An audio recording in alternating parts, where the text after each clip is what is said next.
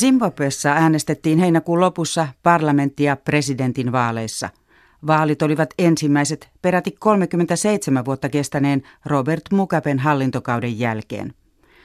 Toiveikas mieliala romahti nopeasti, kun armeija ampui kuusi mielenosoittajaa Hararessa vain kaksi päivää vaalien jälkeen. Voittajaksi julistettiin valtapuolue ZANU PF ja sitä edustava Emerson Mnangagwa. Zimbabwelaisten tuntoja on kysellyt vaaleja seuraamassa ollut toimittajamme Liselot Lindström. Valkoiset pitkät kaavut liehuvat tuulessa Mbaren köyhän lähiön laidalla Zimbabwen pääkaupungin Hararen keskustan kupeessa. Maitta Gaara on myynyt täällä vaatteita jo 12 vuotta. Uh, this days being low, low, low, low, low, low. Mm.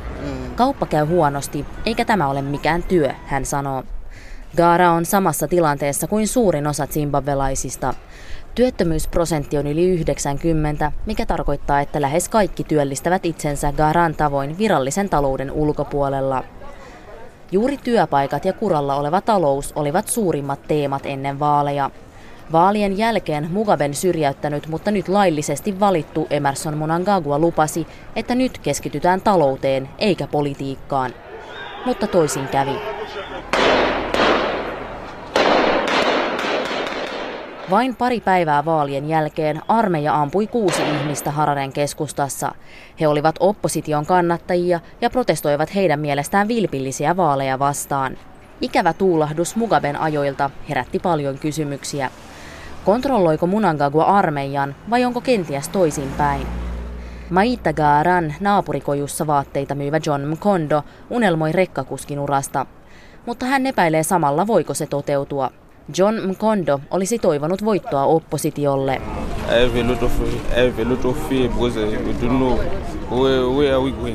Pelkään, koska en enää tiedä, minne maa on menossa, hän sanoo. Ja pelko tuntuu seuraavan zimbabwelaisia siitä huolimatta, että Robert Mugabe astui sivuun viime marraskuussa. Hararen keskustassa lounastaukoa pitävä kolmikymppinen Barbara ei halua kertoa sukunimeään eikä tulla kuvatuksi. There may be freedom of speech right now, but there won't be any guaranteed freedom after speech. Yes. So you're afraid for the future that there might be repression? There are some people that have been targeted after being uh, broadcasted. Ei ole mitään takuuta siitä, että meillä on sananvapaus. Tiedän tapauksia, joissa ihmisiä on joutunut pulaan sen jälkeen, kun he ovat puhuneet medialle, hän sanoo.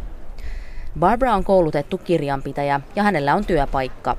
Palkka on kuitenkin hänen mukaansa naurettava. I am employed. I'm getting close to peanuts, close to nothing. Uh, that's not the reason why we went to school for, for like almost 18 years and then you get nothing in return after all that. Minua ei huvita enää kouluttautua lisää. Olen käynyt koulua 18 vuotta, enkä saa mitään takaisin, hän sanoo. Zimbabwen tulevaisuus näyttää hänen mielestään ankealta. Hän ei haluaisi pelätä omassa kotimaassaan. I need to, to be walking the streets freely and knowing that I'm protected by a government that cares for its people. And right now, that's not how we feel, to be honest. Toivoisin, että voisin luottaa siihen, että hallitus suojelee minua. Nyt ei ole niin. Samaa sanoo Morgan Masango. Hän opettaa maantiedettä, historiaa ja uskontoa lukiolaisille, mutta ei ole vielä saanut heinäkuun palkkaa. Masango kuvailee olevansa närkästynyt vaalien jälkeen ja kertoo tuomitsevansa jyrkästi armeijan väkivallan. Me, I advocate for unity. Let them come together. Then bring us some positive you know, ideas and some positive policies. Hän toivoo, että valtaa pitävä puolue ZANU PF ja oppositiopuolue MDC voisivat perustaa hallituksen yhdessä. Tärkeintä olisivat hyvät suhteet muihin valtioihin, jotta maahan saataisiin investointeja ja rahaa. Hararen tunnetuimman maamerkin hotelli Rainbow Towersin ulkopuolella seisoo joukko miehiä Zaanu PFn kaulaliinoissa. Yksi heistä on kansanedustaja Munjaradi Tobias Kashambi. Hän on vaalituloksesta todella iloinen ja moittii oppositiota pelkuruudesta. Ei demokratia aina tarkoita sitä, että oppositio voittaa. And we should accept the results because we were all represented. So it's only coward to say because you've lost it then you think it was rigged or so. Hän lupaa, että Munangagwa tulee pitämään vaalilupauksensa ja että maa on pian taloudellisesti jaloillaan, kunhan sekä kaivossektori että maataloussektori saadaan taas kuntoon. Kashambe on ollut ZANU PFn mies syntymästä asti ja kannatti aikoinaan myös Mugabea.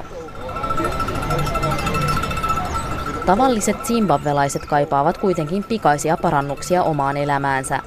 Monelle politiikka on todella kaukainen asia, kuten vaatemyyjä Maitta Gaaralle.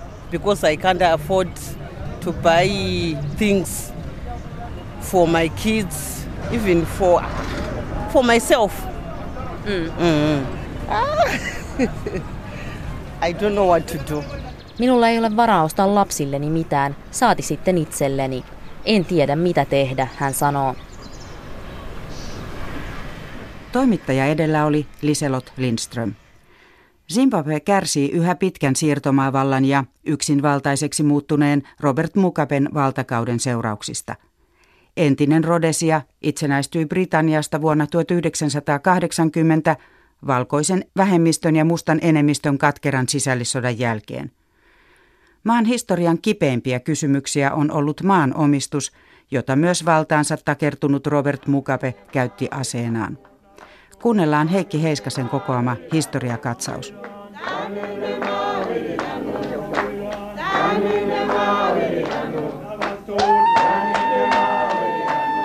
Joulukuussa 1979 silloisessa Rhodesiassa, nykyisessä Zimbabwessa, juhlittiin Lontoossa solmittua tulitaukosopimusta.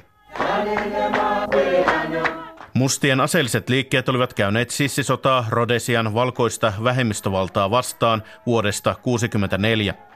Yksi vapaustaistelun johtajista oli ZANU-puolueen Robert Mugabe, entinen opettaja, josta oli tullut marksilainen vallankumouksellinen. But um, our experience is that uh, peaceful negotiations haven't led us to uh, any settlement, and therefore the only alternative that exists at the moment is the armed struggle. Jos sopimukseen päästään rauhanomaisesti, toivotamme sen tervetulleeksi, mutta tähän asti kokemuksemme on, että rauhanomaiset neuvottelut eivät ole johtaneet sopimukseen, joten ainoa vaihtoehto on aseellinen kamppailu. Tuolloin 52-vuotias Mugabe sanoi haastattelussa tammikuussa 1977. Keskeinen kompastuskivi neuvotteluissa oli maanomistus. Rodesian valkoiset edustivat noin 5 prosenttia maan väestöstä, mutta he omistivat peräti 80 prosenttia viljelyskelpoisesta maasta. Britannia ajoi ratkaisua, jossa tämä vallitseva tilanne pitkälti säilyi.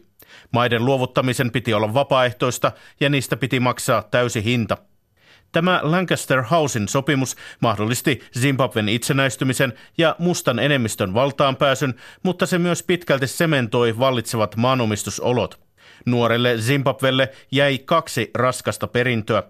Väkivalta ongelmien ratkaisukeinona ja pahoin vinoutunut maanomistusrakenne. ZANU PF polled 1 million 668,990 two votes. Itsenäisen Zimbabwen ensimmäiset vaalit voitti ZANU PF-puolue ja pääministeriksi nousi Robert Mugabe. Vallassa Mugabe ajoi varsin konservatiivista talouspolitiikkaa, koulutusta ja terveydenhuoltoa kehitettiin, mutta yksityisomaisuutta ei sosialisoitu. Poliittista kilpailua Mugabe sen sijaan ryhtyi pian tukahduttamaan – Mugabe lähetti esimerkiksi pohjoiskorealaisten kouluttaman viidennen prikaatin joukot kukistamaan vastarintaa Madabele maassa. Operaatio tuli tunnetuksi nimellä Gugura Hundi. Se tarkoittaa shonan kielellä tuulta, joka lakaisee pois akanat. Eräiden arvioiden mukaan hallituksen joukot tappoivat jopa 20 000 siviiliä. Joukkomurhien muisto elää yhä raskaana Zimbabwessa. Gugura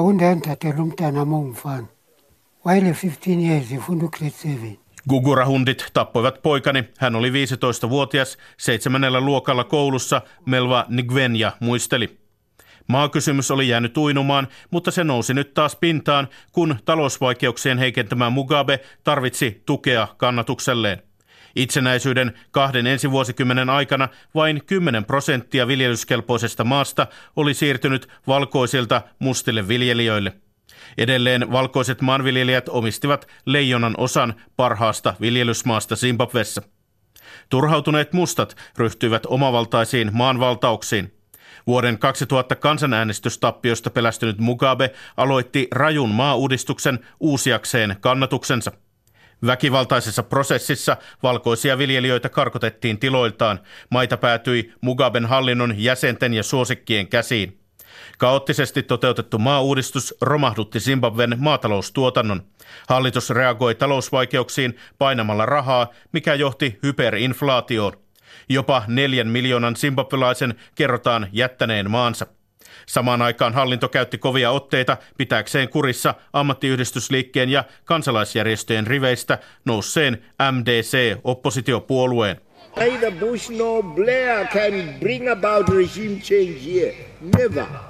We'll never accept it. Täällä eivät Yhdysvaltain tai Britannian johtajat toteuta mitään hallinnon vaihdosta. Me emme hyväksy sitä, Mugabe jyrisi vuonna 2007. Mutta vuodet kuluivat ja kysymys vallanperimyksestä tuli yhä ajankohtaisemmaksi. Valtapuolueen vanha kaarti vierasti 93-vuotiaan presidentin Grace-vaimon kunnianhimoa. Marraskuussa Mugaben valtakausi lopulta katkesi armeijan vallankaappaukseen.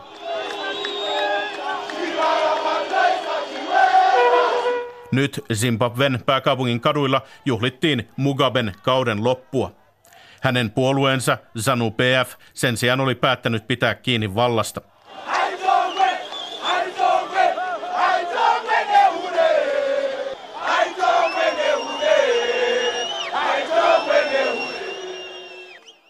Tässä edellä kuultiin Heikki Heiskasen jutussa, kuinka Mugaben puolue haluaa yhä pitää kiinni vallasta, vaikka voimahahmo itse syrjäytettiin viime vuoden marraskuussa. Studiossa on nyt Afrikan maiden kehitystä seurannut historian yliopistolehtori Risto Marjomaa. Mitä arvelet, olivatko vaalit rehelliset? Tämän tyyppisissä vaaleissa, mitä Afrikan maissa nykyään paljon on, ei ole niinkään kysymys siitä, että valittaisiin maalle uusi johto, vaan yritetään hakea tukea sille olemassaololle vallankäyttäjälle. En usko, että näissäkään vaaleissa Zanu PF-puolue varsinaisesti oli aikeissa luopua vallasta, vaan tarkoitus oli vahvistaa se, että nyt he ovat jälleen laillisesti vallassa ja näin ollen, jos he eivät saaneet tarvittavaa äänimäärää laillisin keinoin, he luultavasti sitten näpelöivät sitä tulosta. Ja kun katsoo, kuinka tiukka se lopputulos on, niin no, heräähän se kyllä vakava epäilys siitä, että sitä jonkun verran on myös näpelöity. Mutta varmaa tietoa ei ole, ei kukaan ei ole pystynyt osoittamaan mitään varsinaisia rikkeitä. Mutta jos vaalitulosta näpelöitiin, niin Miksi tälle Mukaben leirille on niin vaikea luopua vallasta, vaikka maalla on tosi vaikea historia takana ja muutokselle on nyt kova tilaus? Se taas johtuu siitä, että Sahara eteläpuolisissa maissa ja itse asiassa aika monessa muussakin osassa maailmaa politiikka tapahtuu tämmöisen puoluejärjestelmän sisällä. Että kun on yksi valtapuolue, tästä tapauksessa Sanu PF, niin tämän puolueen sisällä jaetaan sitten kaikki merkittävät hallintopaikat maassa – Eli näin ollen, jos haluaa elämässään menestyä, jos haluaa varallisuutta, vaikutusvaltaa, niin se on politiikka. Se on se paikka, jossa sitä on. Meillä presidentti häviää vaalit, sen jälkeen hän ryhtyy konsultiksi jonnekin ja, ja kerää sieltä hyvän tilin. Afrikassa, jos häviää vaalit, ja todellakin luopuu vallasta, niin se on sitten ihan täysin nollaa. Sitten sen jälkeen sitä on siinä oppositiojohtajan asemassa ja oppositiolla ei ole mitään tukea eikä turvaa. Eli voisi sanoa, että vaalitappio on oikeastaan vallankumous tällaisissa olosuhteissa. Ja jos Sanu PF olisi vaalit äh, hävinnyt tai suostunut häviämään vaalit, niin todennäköisesti tämä MDC-puolue olisi sitten nimittänyt kautta linjan kaikki äh, hallintohenkilöt uusiksi. Et siinä on ollut monen henkilökohtainen työpaikka kyseessä. Onko siellä näitä siirtomaavallan kipuja vielä, että demokratiakehitys on monin paikoin vaikeaa? No voisi sanoa, että koko poliittinen järjestelmä pitkälti Afrikassa, monissa paikoin muuallakin maailmassa on yhä siirtomaa vallan pohjaa. Nämä valtiot, varsinkin Afrikassa, on itse asiassa siirtomaa aikana perustettu ja silloin niille perustettiin sellainen hallintojärjestelmä, joka oli pitkälti poliisivaltio. Nämä eurooppalaiset siirtomaaherrat pitivät järjestystä maassa, pitivät huolta siitä, että eliitti, se valkoinen eurooppalainen eliitti siitä hyötyy, ja myöskin sitä, että kansa on tarpeeksi hajallaan, ettei siitä nouse tämmöistä yhteistä vastarintaa. Ei ollut mitään keinoa, jolla ihmiset, kansa pystyisi esimerkiksi esittämään huolensa sinne vallanpitäjille eli valkoisille. Sitten kun nämä maat itsenäistyi 1960-luvulla pääosin, niin tämä valtajärjestelmä jäi samaksi. Että pikkusen kärjistäen voisi sanoa, että monissa Afrikan maissa on yhä sama siirtomaa valtajärjestelmä, mutta nyt siellä vanhassa valkoisen kuvernöörin palatsissa istuu sitten musta presidentti. Vallasta luopuminen on monille vaikeaa, mutta sitten hyviäkin esimerkkejä on tässä Zimbabwen äh, lähistöllä on Namibia, Botswana. Mitä näissä on sitten tehty toisin, että on pystytty järjestämään vapaampia vaaleja? Botswana on monesti esitetty tällaisena malliesimerkkinä siitä, että periaatteessa ei ole mitään erityistä syytä, miksi Afrikallekin ei demokratia ää, sopisi. Botswana itsenäistyi 1960-luvun puolivälissä ja sen jälkeen on ollut jatkuvasti vakaa ja demokraattisesti hallittu maa, jossa, jossa myös valta on sitten toisinaan vaihtunut ää, opposition käsiin.